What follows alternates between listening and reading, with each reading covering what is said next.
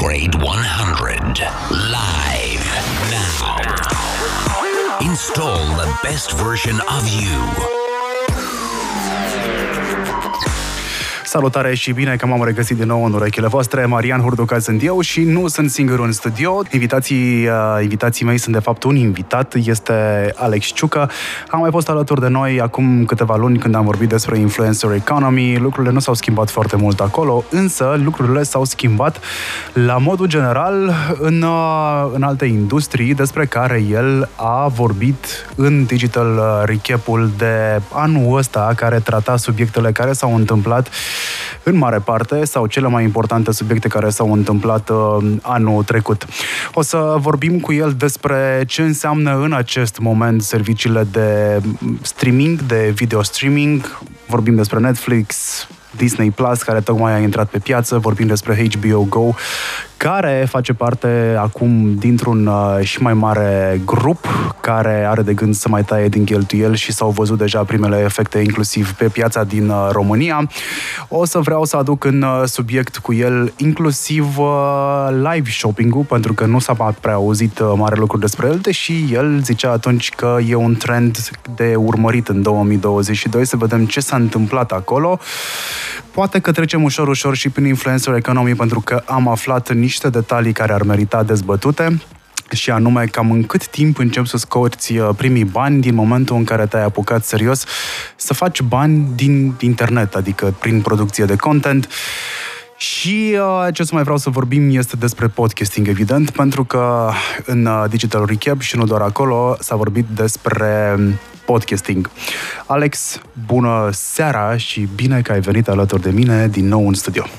Salutare, bine te-am găsit, bine te-am găsit. Alex, ce s-a mai întâmplat între timp? Știu că ai avut un festival foarte mare de comunicat, ai fost la Sibiu, ai comunicat FITS-ul. Da, e adevărat, echipa noastră de la Superior Media s-a ocupat de comunicarea FITS anul acesta. Am fost și noi parte dintr-o echipă mai mare care a ținut frâiere acolo la FITS și a fost o experiență foarte intensă.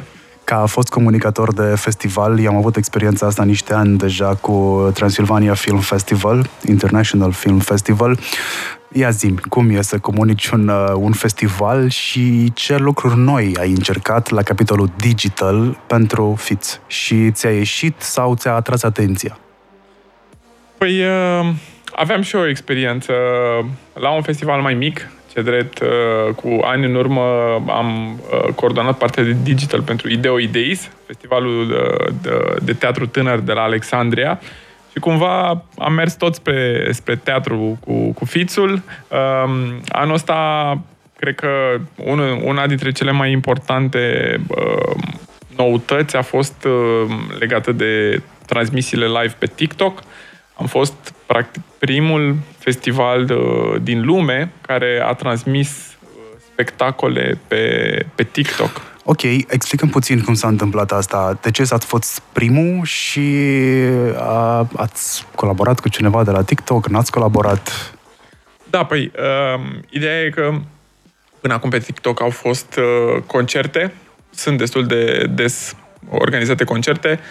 Pentru alte tipuri de spectacole e un challenge destul de mare să reușești să transmiți live. Inclusiv pentru noi a fost un challenge pentru echipa FITS. Într-adevăr, am reușit să intrăm în legătură cu reprezentanții TikTok din România. Am discutat cu ei, le-am spus cum vedem noi lucrurile și ce am vrea să facem. Li s-a părut o idee foarte interesantă și am intrat în detalii. Și până la urmă am reușit să transmitem mai multe spectacole live. Au fost câteva spectacole de stradă, un spectacol cu foc, cu niște acrobații cu foc, un spectacol cu un cățel care reușea a fost foarte bine dresat și care reușea să facă tot felul de tumbe și așa mai departe, niște tobe de prin America de Sud, foarte, foarte multe lucruri interesante și a fost inclusiv primul spectacol de teatru clasic. E un spectacol instalație făcut în România de Bobby Pricop, E un regizor tânăr, unul dintre cei mai apreciați regizori din valul tânăr. El a făcut acest spectacol, instalație, care se numește Ace de Siguranță pe TikTok. Și practic un spectacol designed pentru TikTok? Exact. Este un spectacol de teatru, care e un spectacol manifest, dacă vrei. S-a creat acest hashtag Ace de Siguranță, care vorbește despre, în care tineri vorbesc despre bullying, despre cum au fost ei bullied, despre ce ar trebui să faci, despre cum ar trebui să-ți găsești suportul în comunitatea de pe TikTok, să identifici oameni care au avut aceleași experiențe cu tine, să vezi cum au trecut ei prin aceste experiențe și, mă rog, a fost transmis sub forma unor filmulețe. Spectacolul în sine este vizionat în săli de teatru. E un spectacol itinerant, a fost și pe la Craiova și pe la Constanța și prin toată țara și va continua să se joace. Și sunt niște filmulețe. În momentul în care oamenii intră în sală, primesc un set de căști și se uită practic la un ecran pe care sunt o serie de filmulețe și la final regizorul și cu o parte din echipă au un input, o discuție, este practic o dezbatere. Asta e o piesă de teatru? Da, este un spectacol instalație. Un spectacol instalație. N-are actori? Are actori, doar că ei sunt preînregistrați. Ah, ok. Deci e un film pe care îl văd în sala de spectacol. Și care... pe urmă discuți pe tema lui. E un experiment. E un experiment, ok. Mie îmi sună foarte bine, îmi sună inedit. Chiar văd și modalități de activare de brand aici și tocmai de asta mi se pare foarte bună ideea. Adică sper că e o idee pe care o să o exploateze în sensul ăsta, pentru că, na, până la urmă, orice idee bună ar trebui să genereze, dacă nu neapărat conștientizarea unei probleme sau să te facă să gândești, ar trebui să genereze și niște venituri cu care să susține următoarea idee de genul ăsta și mi se pare o platformă foarte bună pentru asta. Dar asta înseamnă că dacă a fost primul din lume transmis, primul festival de teatru din lume transmis, sau primul festival? Nu, primul spectacol de teatru. Primul spectacol de teatru, ok. A fost o chestie inaudită și în premieră și pentru TikTok, care exact. Au fost rezultatele pentru ei. Exact. Și în momentul în care le-am propus chestia asta, gândește-te că, în general, spectacolele de teatru sunt asociate de publicul larg cu, nu știu, o medie de vârstă mai mare a publicului. Să te duci spre tineri, spre ceea ce TikTok are ca public principal, tinerii, a fost ceva inedit. Evident că cei de la TikTok au verificat în toată rețeaua și nu mai fuseseră astfel de transmisii și evident că s-au bucurat și ei. Per total au fost vreo 200.000 de privitori pentru cele 5 spectacole.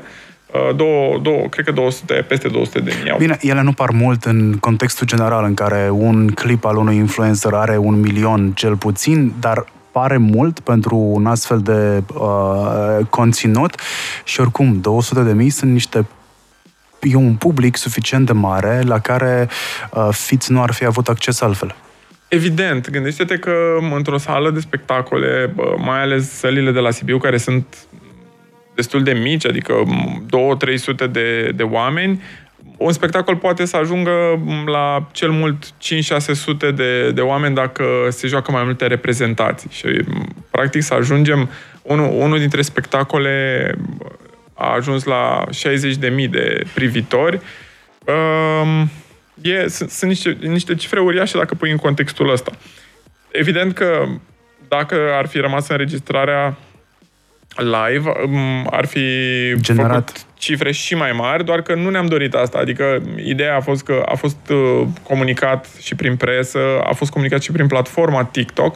Noi am început cu vreo 2 săptămâni înainte de FITS contul de TikTok și am început de la zero.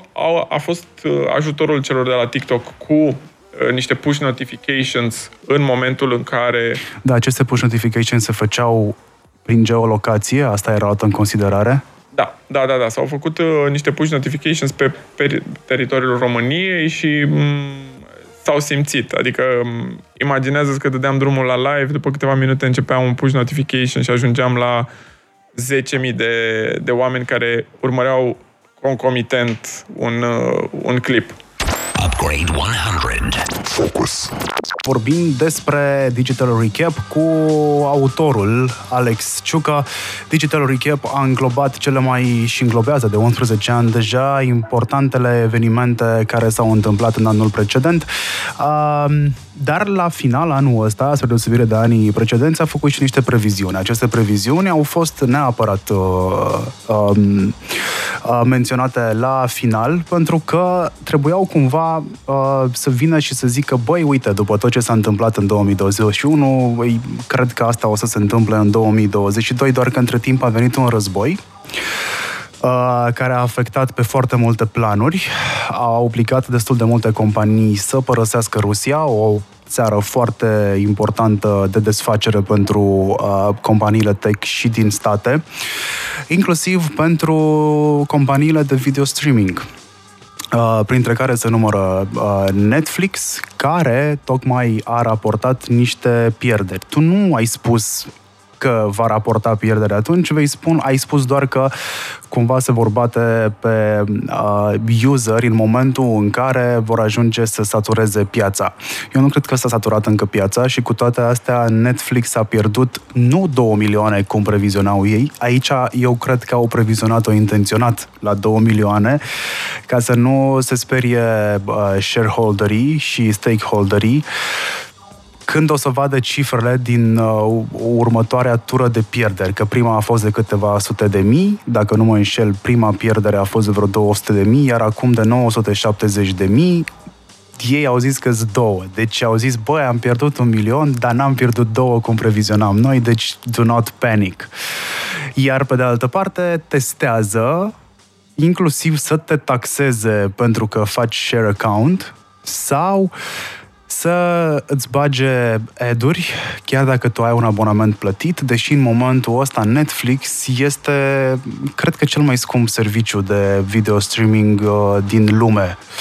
Nu e la fel de scump precum e abonamentul unui cablu în state, adică patria mamă pentru Netflix. Acolo știu că ajunge undeva la $80-$100 pe lună să ai cablu. E un trend a-ți tăia cablu în momentul ăsta și a te duce către un serviciu de video streaming, dar Disney Plus este mult mai ieftin. HBO Go este mult mai ieftin. Ce crezi că s-a întâmplat între timp de pierde Netflix? E un model, eu pe de altă parte cred că e și un model deficitar de business aici. Acum, știi care e chestia? Ei au venit și au zis, la rapoartele din primul trimestru au zis, gata, am găsit care era problema. Problema e că lumea împarte conturile și chestia asta mi se pare că este așa o minciună pe care și-o spun executivii din birourile Netflix.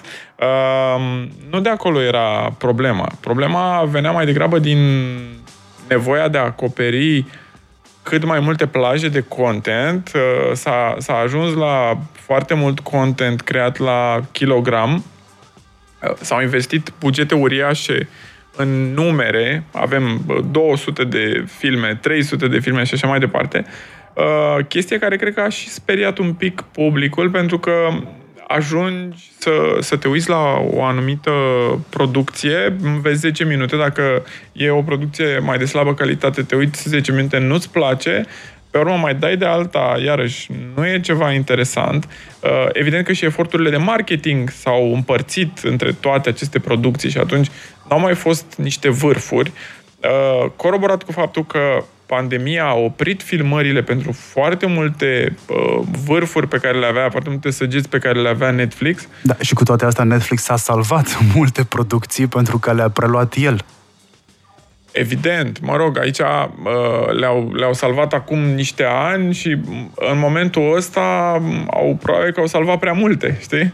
Au salvat foarte multe producții, au venit cu tot felul de idei noi, chiar se spune, am citit niște articole, că la Hollywood orice regizor mai mare care vrea să vândă ceva se duce și îl vinde către Netflix, îl face așa pe repede înainte și sunt rezultate bune sau cel mult mediocre, să le spunem. Dar nu cred că de aici este marea pierdere. Adică în momentul în care Netflix era alternativa la cablu, da, oamenii și-au făcut, sute de milioane de oameni și-au făcut conturi. În acest moment, Disney Plus a venit în toată lumea cu oferta lor de abonamente. HBO Max, iarăși, au venit și ei și au ieșit pe piață și s-au extins.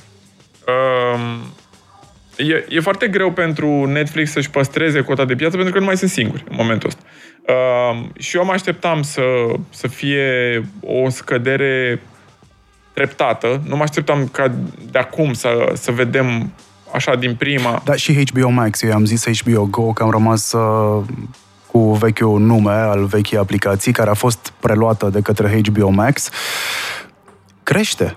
La fiecare raportare are câte 1 milion în plus, are câte 2 milioane în plus. Și aici cred că e vorba, de fapt, despre strategia de business, pentru că tu ai zis la un moment dat că Netflix s-a axat foarte mult pe cantitate. Hai să luăm cantitate. Cred că Netflix, pe de altă parte, s-a axat pe cantitate și ca să-și facă un back catalog foarte mare. Odată, pentru că dacă ai back catalog, ai și o ofertă cuprinzătoare pe care să o arăți oamenilor care ar putea fi clienții tăi pe termen lung. Pe de altă parte, cred că modelul de business s-a bazat foarte mult pe binge-watching. Practic, ei au inventat binge-watching-ul. Poți să consumi un serial cu un întreg sezon în câteva zile. Dacă doar pentru asta mi-am făcut cont pe platformă și nu mai găsesc în baza algoritmului, pentru că ei s-au bazat și pe algoritmul pe care îl au de sugestie, care mie mi se pare în momentul ăsta că nu mai funcționează la fel de bine cum funcționa, nu mai este la fel de rafinat, pentru că mi se sugerau titluri foarte bune și eram hooked în platformă, am ajuns să mai intru ocazional în momentul în care nu marketingul își face treaba, ci buzzword-ul din online sau de pe stradă își face treaba. Dar am mai sesizat o chestie la Netflix și asta este pur și simplu părerea mea personală. În top, cel puțin în România, 1, 2, 3, sunt filmele pe care nu vrei să le vezi. Adică dacă ai niște așteptări în termen de scenariu, joc actoricesc, storytelling, cât de închegată este povestea, DOP, nu o să te uiți la el. Adică sunt șanse foarte mici să îți placă filmul respectiv. Mă rog, cel puțin eu mă regăsesc în categoria celor care nu se uită la filmele din top 10. Da, acum știi care e chestia? Cei de la Netflix au catalogul foarte mare. E posibil că tu spuneai că îți făceau niște recomandări foarte bune. Te-ai uitat să vezi dacă mai sunt disponibile în Netflix, în platformă? Păi unele au plecat pentru că odată ce celelalte servicii, ceilalți care au licențiat distribuția pe Netflix și-au luat înapoi jucăriile și și-au făcut platformele lor și acum concurează cu Netflix. Unul dintre motivele pentru care Netflix cred că a fugit pentru a-și face catalogul. Dar pe de altă parte ai celălalt model de business al celor de la HBO care merg foarte mult pe firme care să întrunească cât mai multe steluțe la capitolul calitate din toate punctele de vedere. Aș putea să-ți număr foarte multe titluri din HBO rapid, prin comparație cu Netflix, unde nu prea poți să-ți enumăr foarte mult. Adică ultimul pe care pot să ți-l spun este Stranger Things, care a fost într-adevăr mai bun decât primele 3. Dar mi se pare ai un produs fanion și ai câteva mii care mai sunt și ele pe acolo. Da, e adevărat, dar gândește-te că HBO, Amazon Prime, Disney mai puțin, adică la Disney eu cred că nu putem să ne facem încă o părere foarte clară, dar... Clar... Aplicația nu mă dă pe spate, mi se pare că e făcută ușor... Mă rog, am niște epitete pentru asta, dar... Da, acum, clar, dintre toate, Netflix mi se pare number one, number two mi se pare că e Amazon Prime, pentru toate detaliile cu care vin, adică toți actorii care joacă în fiecare scenă, sunt niște chestii foarte, foarte mișto. Amazon Prime e și nu e available în România. Nu, Prime Video este. Este, dar când îți zic e și nu e available în România, uite, mă uit la Netflix, dacă vrei să te uiți la un film de familie, te vei lovi de faptul că nu este dublat în română. Copilul nu o să înțeleagă și nu poate să țină pasul cu, dacă este în primele clase, nu o să țină pasul cu subtitrarea. Pe când la Disney Plus n-am găsit niciun film care să nu aibă dublaj în limba română. Catalogul este clar mult mai mare, e clar că o să te uiți inclusiv la filme care îți vor produce nostalgii, pentru că este un back catalog impresionant. HBO Max a eliminat pe de altă parte, asta nu o să înțeleg, deocamdată nu o înțeleg, nu înțeleg de ce au eliminat titlurile produse în România, în Europa de Est. Nu numai, și din Danemarca au explicat la un moment dat că, pe scurt, ideea e că încă produc costuri. Se pare că... Ok. Toate titlurile astea încă produc un soi de redevențe și e posibil să fie doar o șmecherie contabilă. Adică au fost retrase cu câteva în ultima zi fiscală din SUA, astfel încât să nu se mai plătească acele, să nu mai fie luate în calcul acele redevențe și ulterior e posibil că ele să reapară sau să fie vândute către alte platforme. Am înțeles. Bine, oricum, dacă stăm să ne uităm pe ceea ce a însemnat producție din România, succesul este clar adjudecat de Umbre. Absolut, este cel mai de succes serial din ultimii ani. Celelalte not so much. Da, acum, știi care e chestia... În Rux au băgat foarte mulți bani la nivel de promovare. Păi șocul a fost fix pentru ăla când a fost retras de pe platformă. Da, nici eu nu mă așteptam, pentru că practic Rux de-abia se terminase. Aici iarăși o discuție foarte interesantă cu episoadele, cu modelul de business pe care spuneai tu și modul în care studiourile care au în spate servicii de streaming, serviciile de streaming care au în spate studiouri, încearcă să distrugă binge-watching-ul. Da, pentru că stau mult mai mult în platformă pentru că aștept următorul episod, decât să ies după o lună sau după două și așa mai departe. Exact. Și a doua chestie cu care vin studiourile, și mă refer la Warner, mă refer la Disney, este povestea asta cu lansarea după 45 de zile de la premiera din cinema, care iarăși este ceva extraordinar, ceva la care nu ne-am fi putut gândi în urmă cu câțiva ani. Da, practic au luat modelul vechi de business când se lansa, după care îl scoteai în DVD, după care îl dădeai pe TV, TV-ul era tot timpul ultimul. La coadă era. Focus. Drop it like it's hot. Say what? Vorbeam despre faptul că serviciile de streaming acum încep să se bată pe bune, că toate lucrurile sunt cam stabilite. Netflix raportează pentru prima dată pierderi și am ajuns la vreo 2-3 concluzii, cum că probabil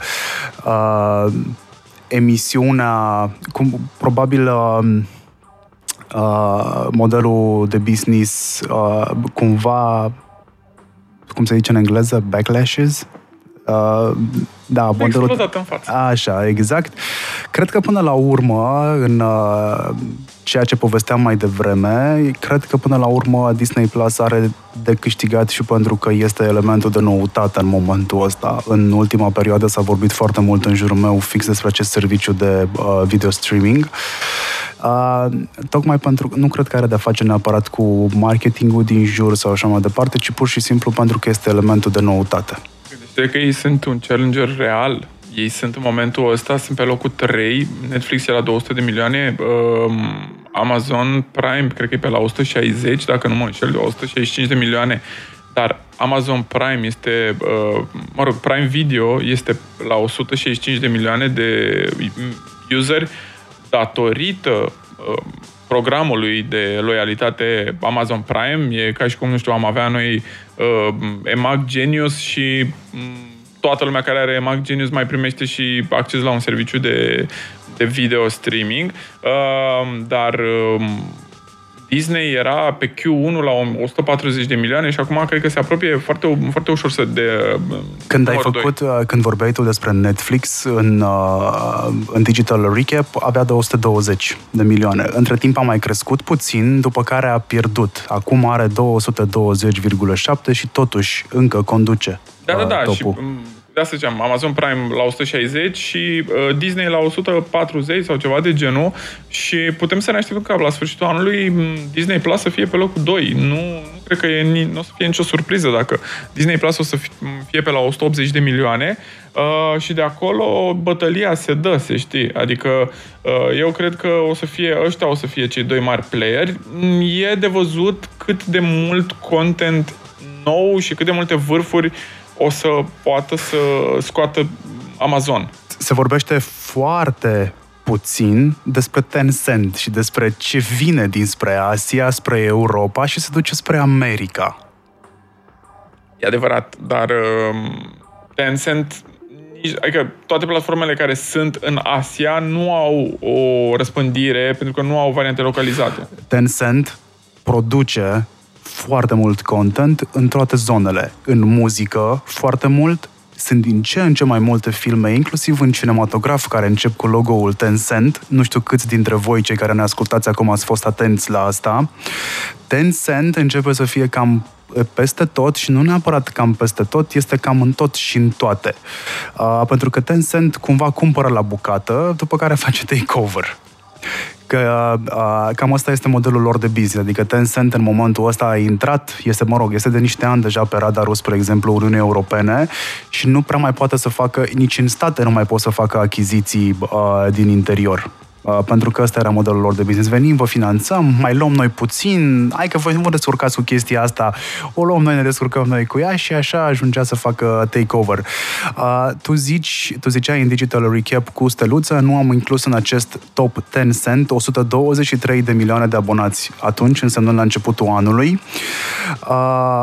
IQIAI cu 103 milioane de abonați și Youku, 80 de milioane de abonați, toate astea fiind destinate în special pieței asiatice. Și acum înțeleg că se va lucra la un serviciu care să integreze toate serviciile astea și apoi după aia se distribuie. Un fel de model de business Spotify, Apple Music, Google Music.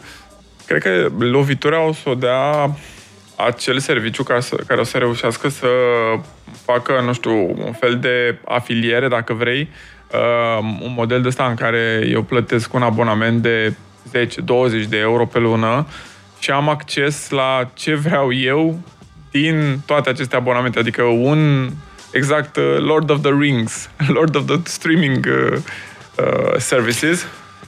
Să nu mai plătim 10 abonamente la 10 servicii, pentru că gândește-te că a crescut Paramount.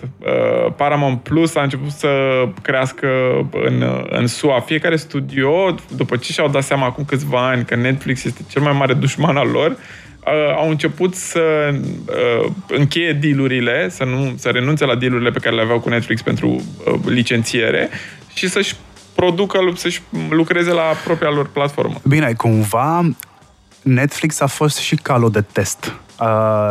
E celebru, cel puțin printre oamenii care produc content și fac distribuție de content, e celebrul The Netflix Effect. Friends este unul dintre filmele care a beneficiat de Netflix Effect. Netflix Effect spune foarte simplu, dacă bagi un film vechi pe Netflix și îi dai un spin-off, un spin-off înseamnă, nu un spin-off că îl mai faci încă o dată, înseamnă că îi mai dai încă un play.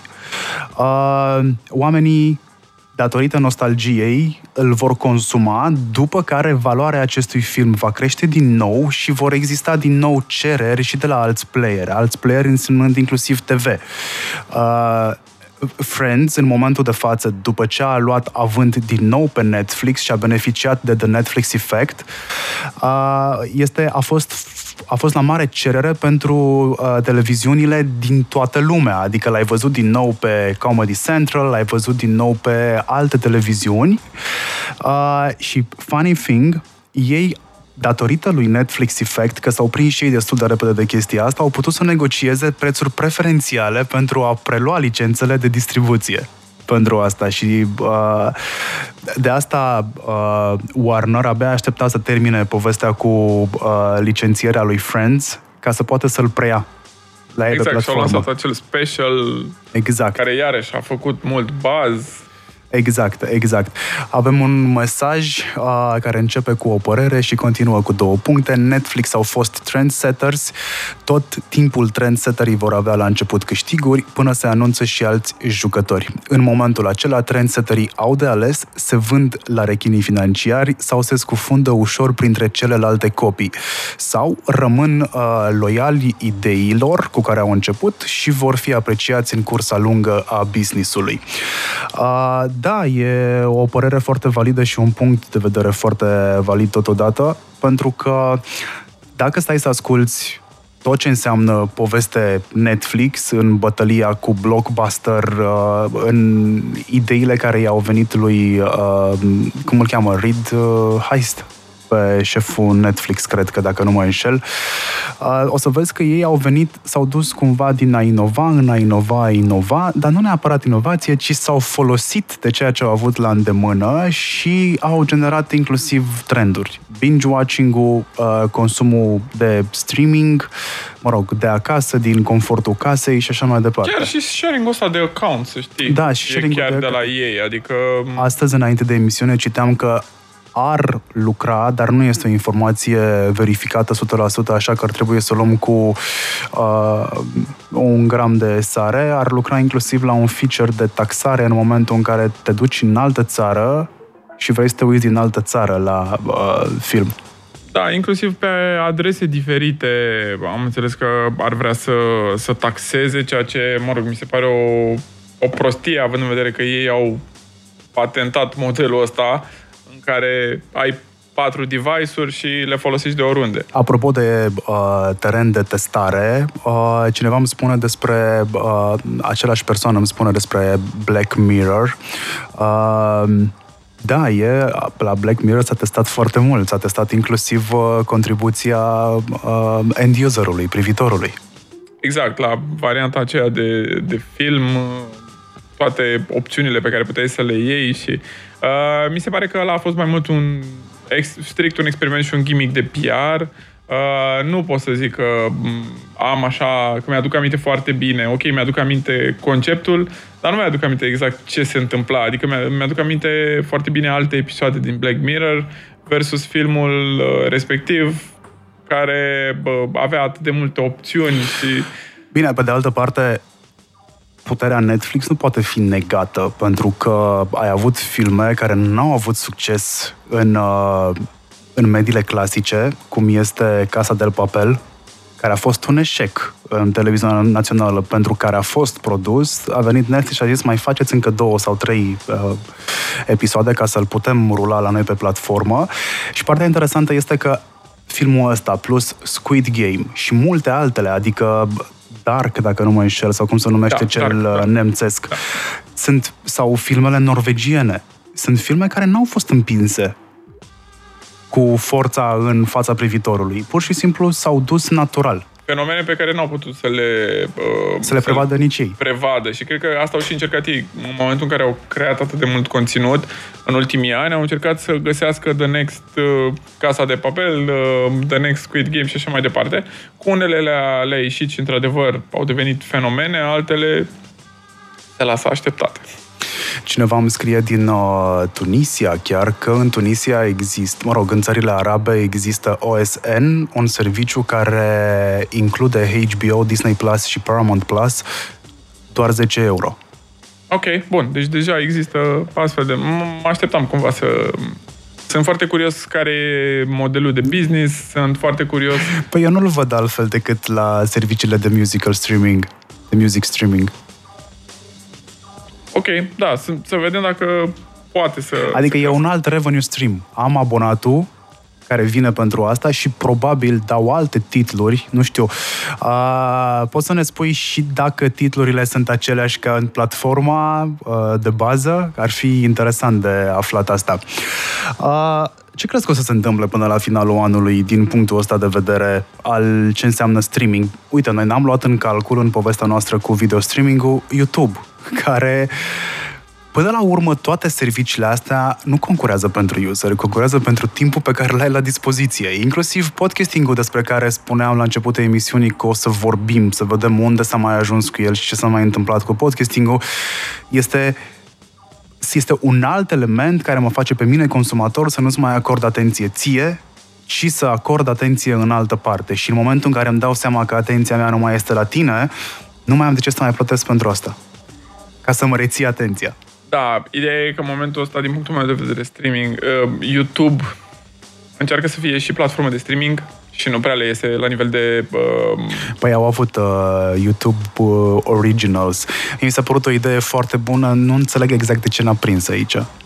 Da, probabil contentul care n-a fost pe măsura așteptărilor, dar gândește-te că în același timp YouTube încearcă să fie și foarte mult, își dorește foarte mult să fie platformă social și cu YouTube Shorts încearcă foarte mult să se bată cu Instagram, cu TikTok și așa mai departe. Și atunci ei cumva încearcă să fie mai multe lucruri în același timp. Au clar bucata lor de creatori de conținut și de tip de conținut din care n-au cum să fie dați la o parte, dar nu cred că sunt acolo la video streaming. Într-adevăr, se bat pe timpul nostru cu alte servicii, dar nu i-aș băga în categoria asta, pentru că, până la urmă, pentru YouTube nu plătești. Cel mult plătești ca să nu mai vezi ad-uri. Plătești cu ad-urile tale, evident, dar... Până și taxele sunt mai mici. Focus, focus. Drop it like it's hot. Say what?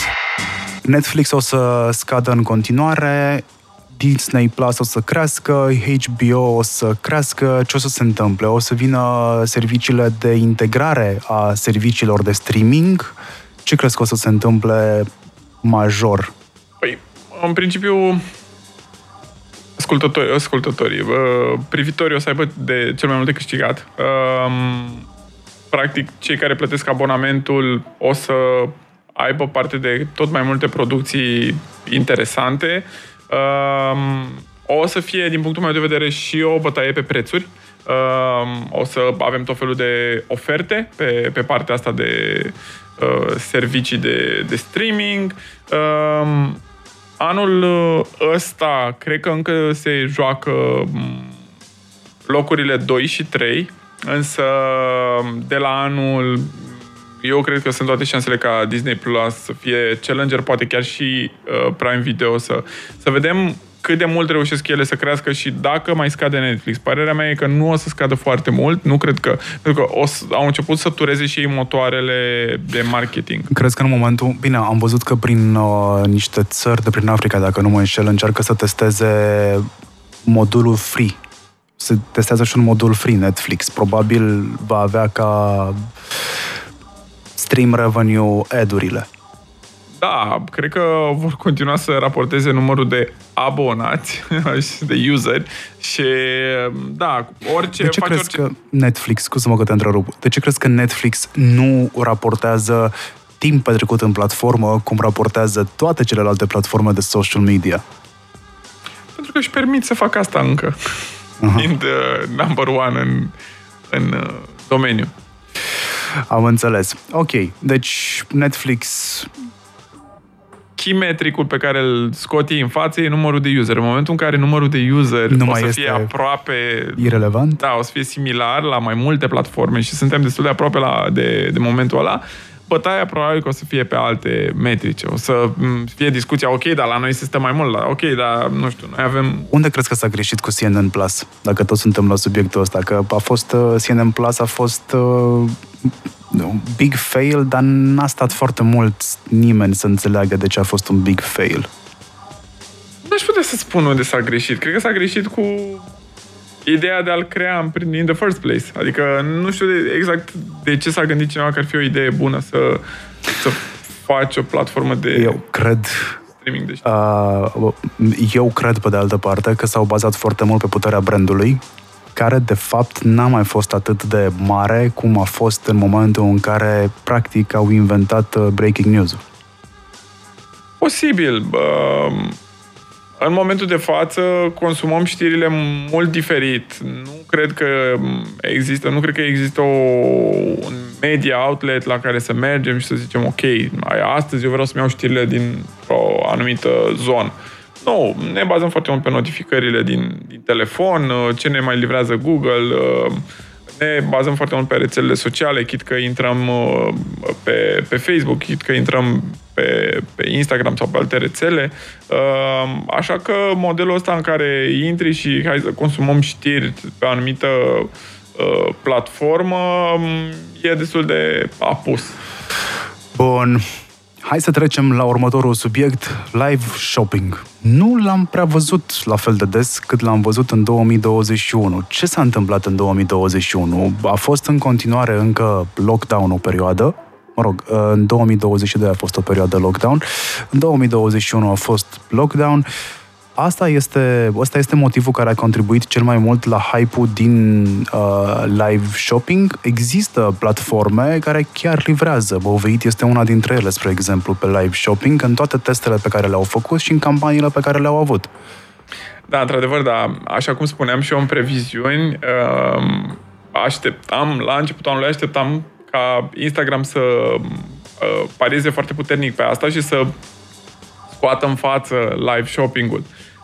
Chestie care nu s-a întâmplat. Ei au făcut niște teste anul trecut în state, au lansat și prin America de Sud și that was it.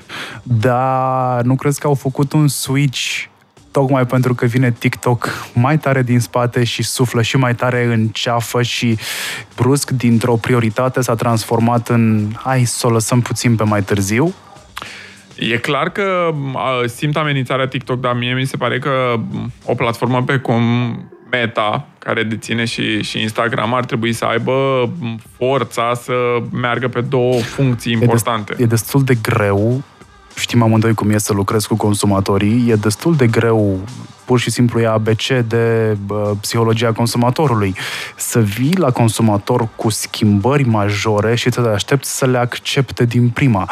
Cred că dacă vii cu live shopping și mai vii și cu un nou algoritm de împingere a reels-urilor în față sau de a nu mai băga în seamă followership-ul, că practic asta fac în momentul ăsta cu Instagram, îl replică replică feed-ul lui TikTok. Exact. Dacă la începutul social media Facebook voia să fie Google, Google voia să fie Facebook, că a venit cu Google Plus, care n-a avut sorți de izbândă, Twitter voia să fie Facebook, Facebook voia să fie Twitter pentru că voia să comunice mai rapid. Țin minte inclusiv acum ad-urile pe care Twitter le avea, dacă mai țin minte când a fost... Că, practic, a fost un cutremur, cred că prin 2011, în state, Măricel, pe o coastă, iar cei de pe cealaltă coastă au aflat înainte ca să se propage unda sau ceva de genul și au transformat asta într-un ad. Cam atât de repede poți să comunici cu Twitter. Facebook a lucrat foarte mulți ani să fie în real-time comunicarea, pentru că a avut deficiențe mari. Nu era deloc mobile, a avut niște ani ca să transforme în ce înseamnă mobile. Instagram nu a știut exact ce vrea să fie. Când s-a plictisit să fie aplicație de photosharing... Instagram a știut. N-a știut, de fapt, Facebook, mă rog, Zuckerberg, după ce l-a preluat, ce să facă din l-a transformat, a zis, ok, lăsăm pozele, dar pentru că n-am putut să copiem Snapchat, don't be too proud to copy. Și asta este un fel de mantră acum în Meta, cu don't be too proud to copy. Într-adevăr, în momentul ăsta se concentrează să replice succesul TikTok și cumva este justificat dacă ne uităm la cifre. Adică dacă ne uităm la cât de bine merge TikTok în ultimul an, dacă ei au depășit la nivel de trafic Google, ne răspundem singuri la întrebare. Acolo acolo e atenția. Nu știu că în momentul ăsta acolo sunt banii, dar acolo e atenția, clar, a tuturor și a marketerilor și a brandurilor și a publicului. De acolo pleacă trenduri, de acolo pleacă melodii de succes. Păi, vorbeam acum ceva vreme cu cineva din industria muzicală și îmi spunea, acum ceva vreme sunt acum vreo 2 ani de zile, și îmi spunea că multe dintre piesele care ies din studio sunt deja designed, sunt deja by design construite pentru TikTok. Asta se întâmpla acum vreo 2 ani de zile. Și văd din ce în ce... Mă rog, când am văzut prima dată că există și un top, pentru mine cel puțin a fost no-brainer că topul de acolo se va vedea destul de repede și în topurile din mediile clasice. Pentru că ai avut precedentul lui YouTube, exact, care odată cu descoperirea lui Justin Bieber a făcut view-urile relevante, pentru că până atunci nu erau relevante view-urile, oricât de multe ar fi fost, și din momentul ăla a fost momentul T0 în care view-urile au devenit relevante și succesul din online cumva, ca la gramatică, a devenit, știi, norma, uzul și abuzul. Abuzul devine normă. Și dacă ai abuzat de views, la un moment dat a devenit normă. Și în ceea ce privește adopția de către Facebook, care vrea acum să devină un TikTok, aici mi se pare switch-ul interesant în tot ce înseamnă media.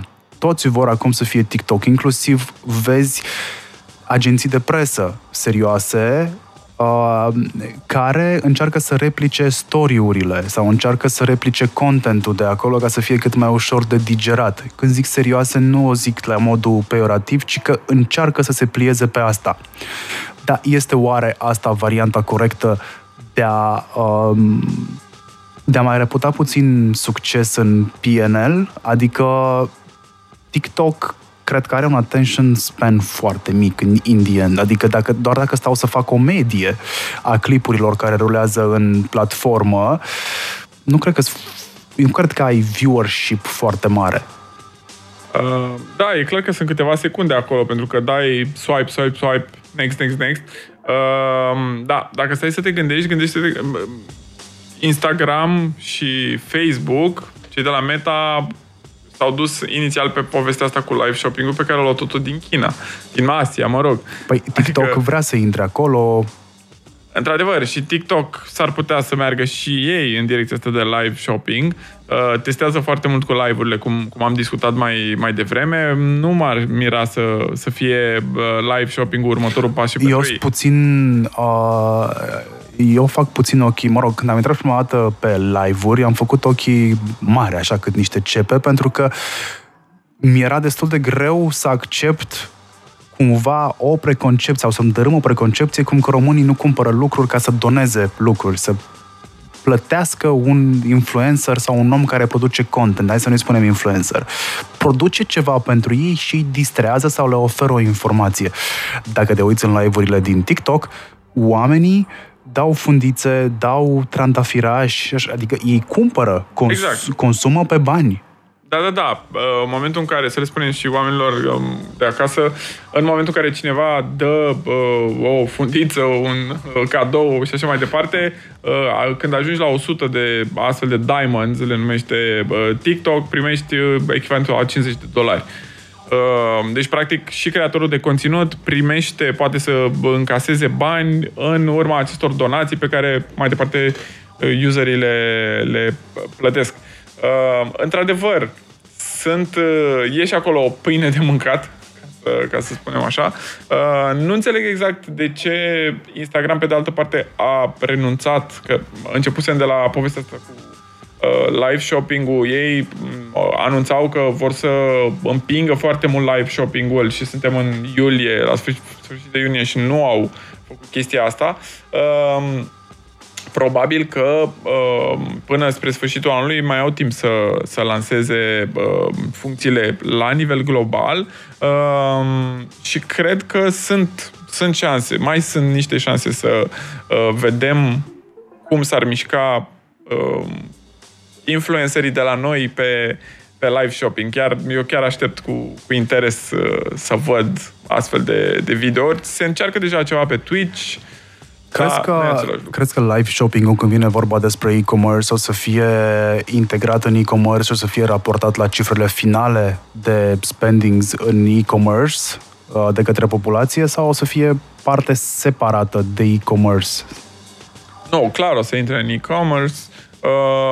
Mi-ar plăcea să cred că o să avem cifre separate. Acum să vedem ce o să reușească cei de la GPEC, care responsabil de obicei cu astfel de studii.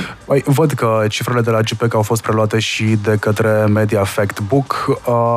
Văd aici niște cifre care cu siguranță nu sunt 100% în măsură să reflecte realitatea, pentru că aici cred că vorbim de o medie. Avem 6,2 miliarde de euro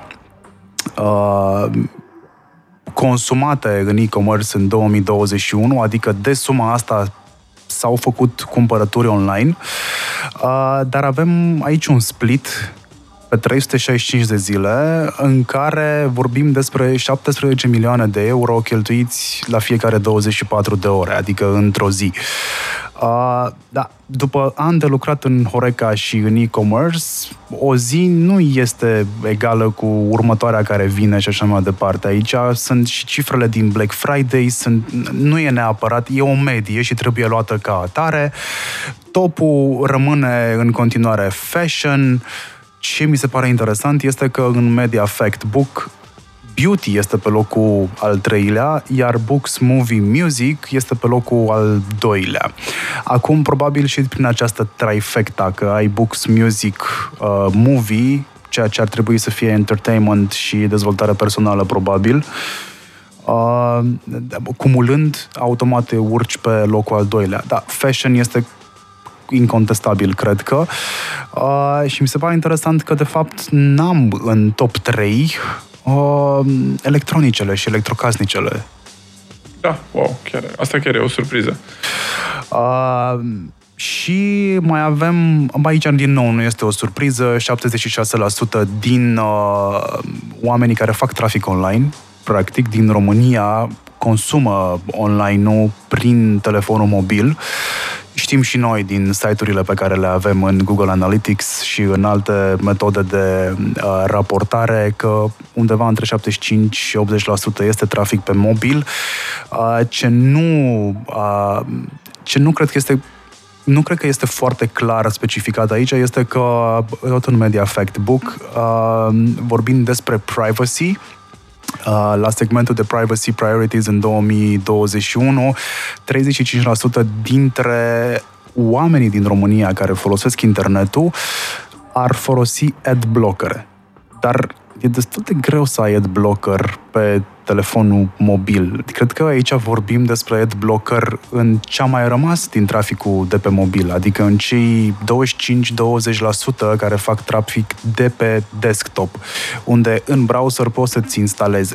E adevărat, pe de altă parte, că browserele precum Safari vin deja by default cu niște bife date, iar pentru că unele site-uri sunt foarte agresive în a face display de advertising, le blochează, literalmente blochează ad-urile și totodată și conținutul, adică site-ul nu îți va arăta conținutul, îți va spune deblochează-ți adblocker-ul, dar tu n-ai niciunul, e by design de la browser.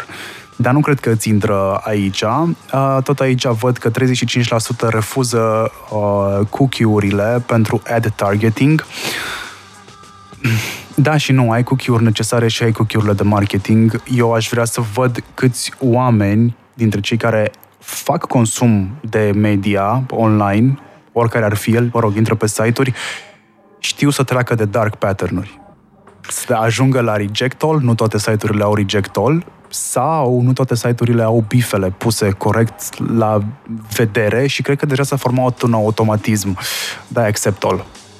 Da, absolut, și eu cred că e mai ușor să dai accept all și cred că foarte multă lume face chestia asta. Mai e și situația aia în care sunt oameni care apasă pe buton, dar butonul nu merge neapărat sau nu face ceea ce credem noi că face, adică e doar o înregistrare a refuzului tău și atât. Adică nu taie neapărat cookie-urile. Sunt și site-uri de genul ăsta, am mai descoperit eu de-a lungul anilor. Deci da, și mie mi s-au părut interesante anumite cifre de acolo, mi-au atras atenția. În continuare avem cifre mari pentru ce înseamnă YouTube. 13,3 milioane de useri în România, 9,9 pe Facebook, 6,4 pe TikTok, că tot vorbeam. Exact. Ready, steady, go! Focus. Drop it like it's hot. Say what? Uite, eu în ceea ce privește live shopping-ul, cred că lucrurile se vor schimba în momentul în care se vor așeza, hai să zic, cărțile pe masă în ceea ce privește cine copiază mai bine TikTok. Și apoi după aia restul o să redevină din nou o prioritate. Mă uitam, inclusiv Snapchat e pe creștere în state. Din nou, adică acolo la Snapchat e o chestie foarte dubioasă. Ba crește, ba scade. Zici că e într-un proces constant de remodelare corporală. Da, uite, știi la ce nu m-am uitat eu la Snapchat, la vârste, la categoriile de vârstă.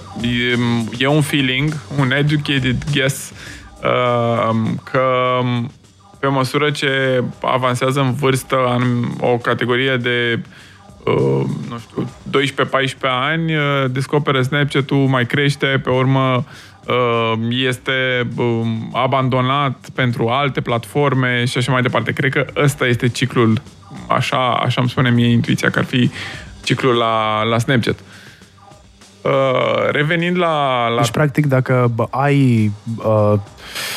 ani în spate de creșterea natalității, o să ai și pe Snapchat creștere fluctuantă, în pozitiv, evident. Ok. E și asta o teorie. Iar legat de TikTok, sunt foarte curios unde o să meargă ei, pentru că în momentul ăsta e clar că ei sunt cei care sunt copiați. Toată lumea se uită, așa cum spuneam, se uită spre ei și atunci vor trebui să facă o mișcare, pentru că ne apropiem de punctul maxim de creștere. Cred că mai pot ajunge până spre 10 milioane de useri, ce puțin în România, dar mai sus de acolo mi-e greu să cred, pentru că ei nu sunt nici foarte agresivi cu ideea asta, încă nu sunt foarte agresivi cu ideea asta de a consuma conținut doar cu cont. Îți dau foarte multe mesaje, îți arată foarte multe pop-up-uri cu fă-ți cont, hei, fă-ți cont, nu știu ce, dar poți totuși să consumi conținut. În momentul în care vor face ceea ce au făcut și celelalte platforme, LinkedIn, Twitter mai puțin, Facebook și așa mai departe, vor ajunge și ei să-și crească mult mai mult baza de user, pentru că părerea mea este că, ok, sunt 6,9 sau 6,5 milioane în România care au cont și mai sunt foarte multe instalări, adică cred că mai sunt câteva milioane bune de instalări. Dacă mă întreb pe mine, cred că sunt 15 milioane de device-uri. Eu, de exemplu, am TikTok-ul instalat pe 2 dispozitive și unul singur are un cont logat.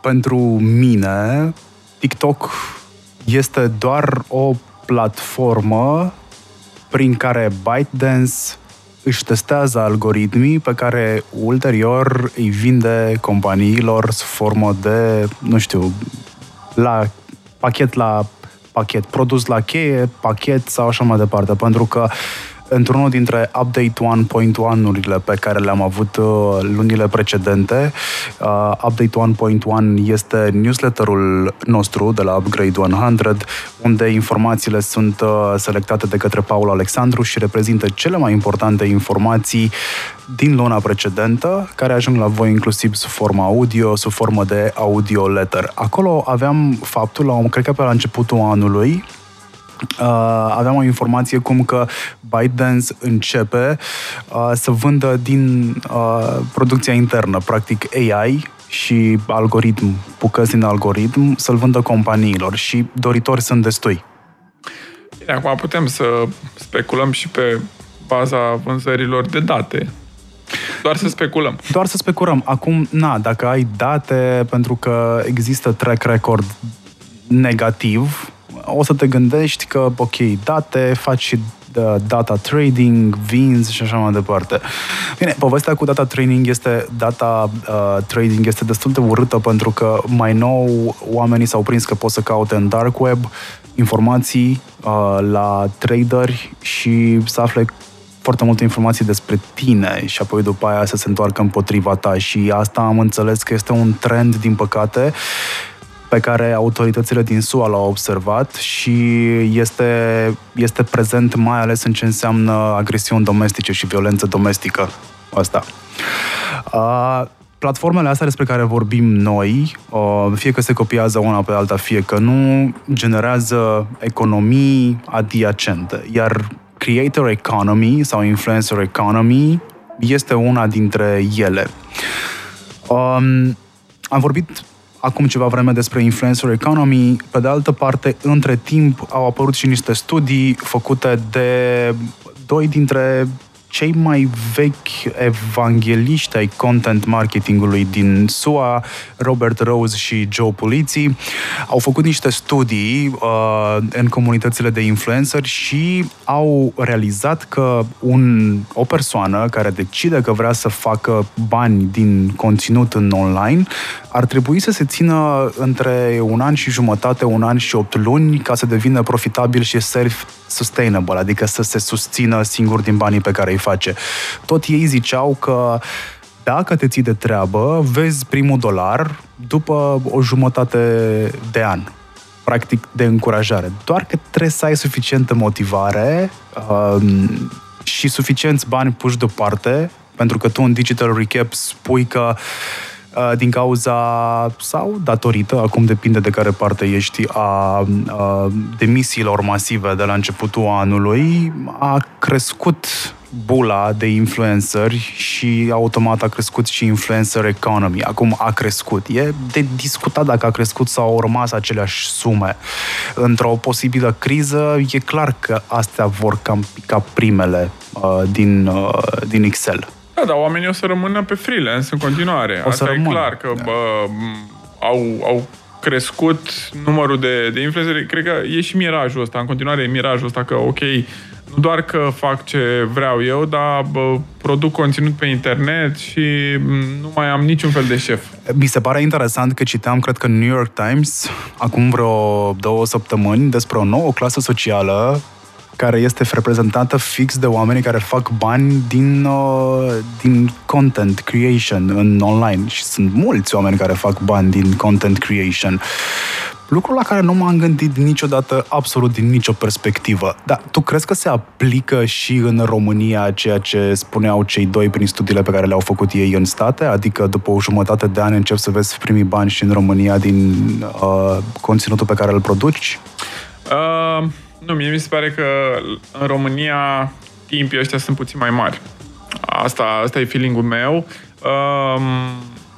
Depinde, dacă acum te apuci de influencing, de producție de conținut, fără să știi pe nimeni, fără să ai niciun fel de vizibilitate și fără să ai contacte prin agenții, acolo unde curg bugetele, e foarte greu ca în jumătate de an să ieși în față și să ai o public atât de numeros și să fii băgat în seama de branduri. Poate doar să încerci să te bagi tu singur în seama cu brandurile, să testezi, să le dai tag-uri pe Instagram, pe Facebook și așa mai departe. Mie mi se pare că este o perioadă destul de prolifică și o perioadă bună pentru oricine vrea să testeze, dacă vrei, marea cu degetul, pentru că sunt infinite oportunități de a intra fie pe nișe existente și a avea succes sau a scoate capul în lume. Acum depinde. E important și cum definești succesul ăsta. E foarte important cum îl definești. Îl definești în termeni de vanity metrics sau îl definești, nu știu, dacă te recunoaște lumea pe stradă sau dacă banii din cont reflectă într-adevăr calitatea produsului pe care tu îl ai. Mie mi se pare că e o oportunitate foarte mare. Am început să caut din ce în ce mai mulți oameni care cred că au potențial. Am început să studiez puțin cum funcționează casele de dincolo de talent scouterii, că din nou de la Justin Bieber încoace au apărut și casele care sau agențiile care fac talent scouting și apoi după aia fac basically trading ca în orice sport. Cred că problema, surprins-o tu foarte bine în ce ai spus mai devreme, cred că problema e că oamenii nu-și mai propun neapărat să producă conținut bun.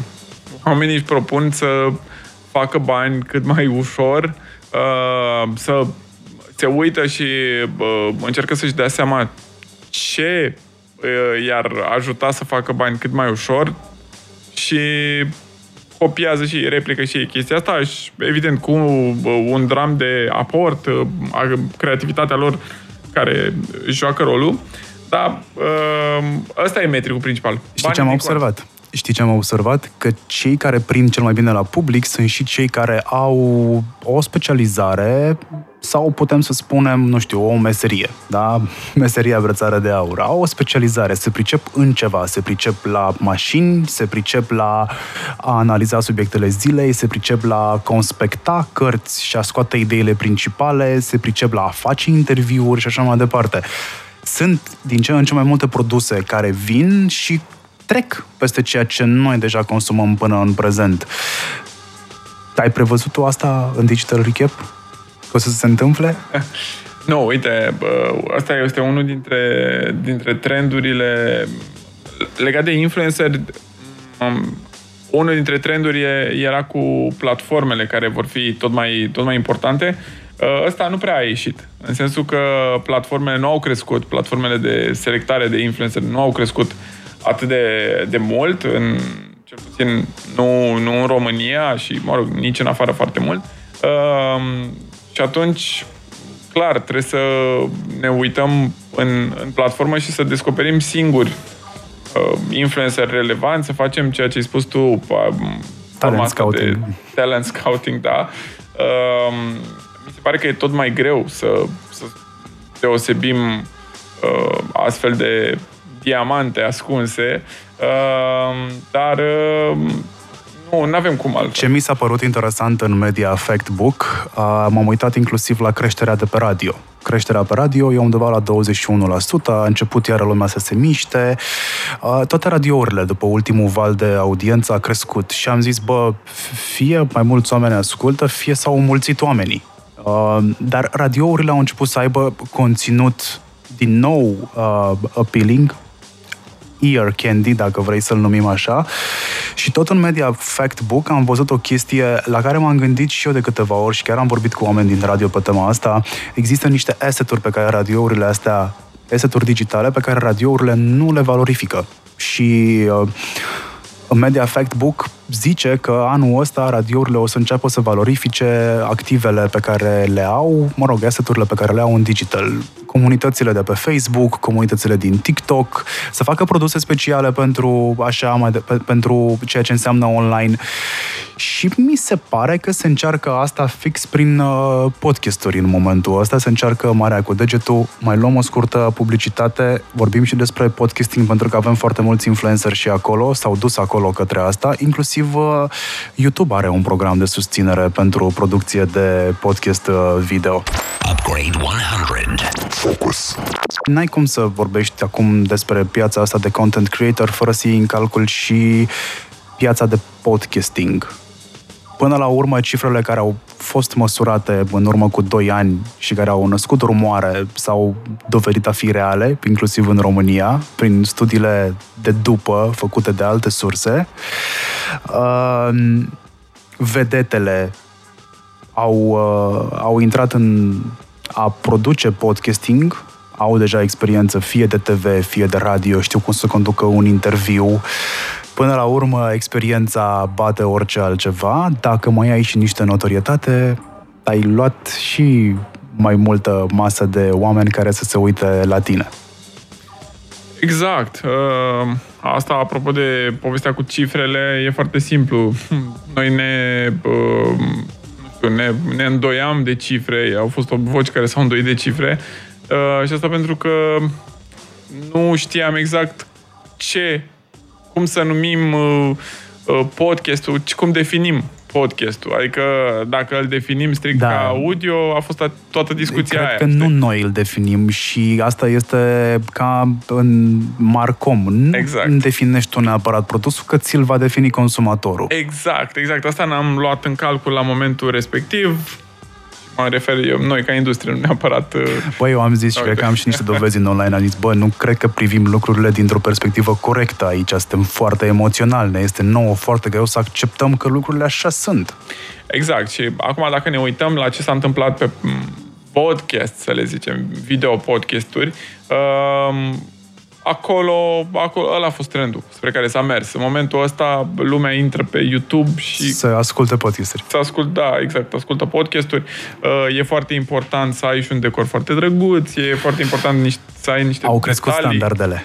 Exact. Adică studiourile din top 10 producători de podcasturi în România în momentul ăsta cifrează niște 10.000 de euro doar pentru producție. Exact. Și echipamente și decoruri. Adică... N-ai cum să mai faci în momentul ăsta. Dacă vrei să te bați acolo, fie vii cu acel mesaj și acel conținut multimedia care, într-adevăr, se merită atenția mea, dar îmi aduce acel ceva, sau îmi aduci și ceva și, ok, mă faci să mă uit acolo ca la o emisiune TV, dacă... Yeah. Exact. Și dacă stăm să ne uităm pe cifre, cel puțin podcasturile la care am avut eu acces, clar, cifrele din YouTube sunt mai mari decât, de multe ori sunt mai mari chiar decât suma tuturor ascultărilor de pe platformă. În continuare, la fel ca la primele măsurători pe acest segment, YouTube este locul în care se consumă cel mai mult. Motiv pentru care spuneam că YouTube a venit să bage bani inclusiv în content creators ca să producă, practic te susține financiar să produci podcasturile respective. Unul dintre motive, cu siguranță, este faptul că Spotify a venit și a zis de astăzi puteți să uploadați inclusiv videouri la noi pe platformă, iar în momentul ăsta Anchor, care a fost platformă de sine stătătoare, este locul de intrare, practic, este calul troian de intrare în platformă. Poți să uploadezi inclusiv materiale video în Spotify, dar există și giganți care doar asta au avut ca model de business, pe asta s-au bazat, cum este Gimlet Media, spre exemplu, sau cum este Wondery în state. Sunt două case mari de producție, una dintre ele a fost cumpărată de Spotify și cred că Gimlet. Wondery nu mai știu de cine a fost cumpărat, cred că de Amazon, s-ar putea să greșesc. De Apple, nu mai știu de cine. Apple nu știu ce vrea să facă. Apple a inventat ideea de podcasting și Apple e pierzătorul aici. Momentan, mă rog, e pierzătorul. Cred că sunt niște cifre stabile acolo pentru că e aplicația care vine by default instalată și din experiența pe care am avut-o cu Murdar Podcast, am observat că oamenii ascultă pe platforma comodă lor. Dacă au YouTube instalat, ascultă sau consumă pe YouTube. Dacă nu, va trebui să faci puțin training cu dânsii ascultători, să le spui că mai există și alte platforme prin care poți să asculte. Da. Într-adevăr, eu sunt foarte curios de cifrele video din Spotify. Alea nu sunt publice. Nu, mă refer la cifre. Nu am niciun podcast pe mână care să urcat în Spotify sub formă video. Aștept să am un astfel de proiect care să îmi dea niște cifre să pot să mă lămuresc. Dar crezi că ar fi momentul sau o să apară anul ăsta sau anul viitor o casă de producție care să se axeze doar pe podcasturi? Din punctul meu de vedere este foarte costisitor să faci asta. Știu ce a însemnat producția unui podcast precum Murdar, știu ce înseamnă producția unui interviu, dacă vrei să-l faci corect, nu să-l faci super la capitolul quality, dar să-l faci corect din toate punctele de vedere, te costă. Și aici nu este vorba doar de termen de timp, ci este vorba și despre resurse financiare și energie. Oameni, editare, exact. Foarte multe lucruri. Da, aveam în plan chestia asta la Starcast, platforma de podcasting pe care am fondat-o acum câțiva ani, doar că pandemia ne-a dat planurile peste cap și în momentul ăsta aștept să văd cine va lansa o astfel de casă de producție. Știu că sunt case de producție de content care se axează mai mult pe podcasting și care scot niște podcasturi foarte bune, dar cumva acolo bătaia este mai degrabă spre bugetele din TV, pentru că lucrează foarte mult cu vedete și ei încearcă să rupă de acolo, nu neapărat trag din... Am putea spune, nu? Că notorietatea, cel puțin la noi în România, notorietatea bate conținutul. Da, din păcate, în momentul ăsta, da, și gândește că mai ești preluat și de presă fără să îți propui neapărat asta, fără să faci vreun pic de PR, și atunci sunt toate șansele să te duci la niște cifre foarte mari pe care mai departe să poți să le vinzi. Ce lipsește producției de podcast în momentul ăsta în România este popularizarea ideii de subscription, din punctul meu de vedere, adică oamenii să-ți doneze dincolo de comunitatea pe care o ai pe YouTube. Uite, Starea Nației, spre exemplu, are această posibilitate, da? Poți la Starea Nației să dai un subscribe și cu bani pe YouTube. Pentru variantele audio ai Patreon, mai ai niște variante la îndemână. Inclusiv Spotify a testat funcția asta, doar că iarăși sunt foarte multe lucruri care se testează și care nu mai ajung să fie implementate, știi? La fel și cu live shopping. Cred că și pe Apple poți să faci chestia asta, dacă nu mă înșel. Da, doar că nu sunt mainstream. Toate funcțiile astea nu sunt mainstream, nu sunt disponibile în toate teritoriile. Da, dacă ar fi să trag o concluzie a emisiunii de astăzi, e că internetul nu mai e gratis, pentru că am vorbit foarte mult despre... Am vorbit despre trendurile care au fost de urmărit din punctul tău de vedere în Digital Recap și cum au avut ele parcursul până la momentul ăsta al anului.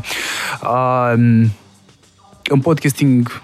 lucrurile vor evolua fără doar și poate, pentru că se bagă mulți bani inclusiv în producție și se vede rezultatul.